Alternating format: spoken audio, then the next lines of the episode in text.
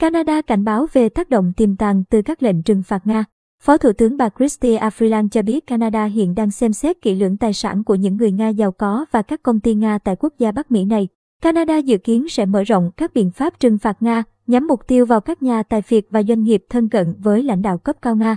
Trong một phát biểu ngày mùng 1 tháng 3, Phó Thủ tướng Canada, bà Christie Freeland cảnh báo người dân Canada cũng sẽ phải trả giá kinh tế cho các biện pháp trừng phạt này. Phó Thủ tướng Canada cho biết bà đã thảo luận điều này với các bộ trưởng tài chính của nhóm 7 nền công nghiệp tiên tiến nhất thế giới G7. Chúng tôi sẽ phải chuẩn bị cho việc có thể xảy ra một số hậu quả bất lợi đối với nền kinh tế của chính chúng tôi. Canada ngày 1 tháng 3 đã tuyên bố cấm các tàu thuộc sở hữu và đăng ký của Nga đến các cảng và vùng biển của Canada. Bộ trưởng Giao thông Vận tải Canada, Omar Angabra cho biết lệnh cấm sẽ có hiệu lực vào cuối tuần này theo đạo luật về các biện pháp kinh tế đặc biệt. Canada cũng đã đóng cửa không phận đối với máy bay Nga kể từ ngày 27 tháng 2, đồng thời cấm toàn bộ hoạt động nhập khẩu dầu thô từ Nga.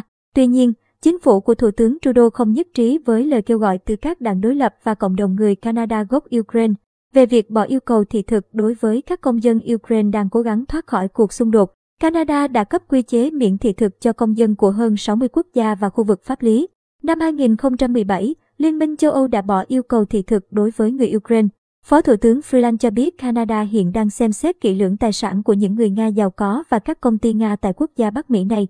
Dự kiến, sẽ có thêm các biện pháp trừng phạt về kinh tế được công bố trong những ngày tới.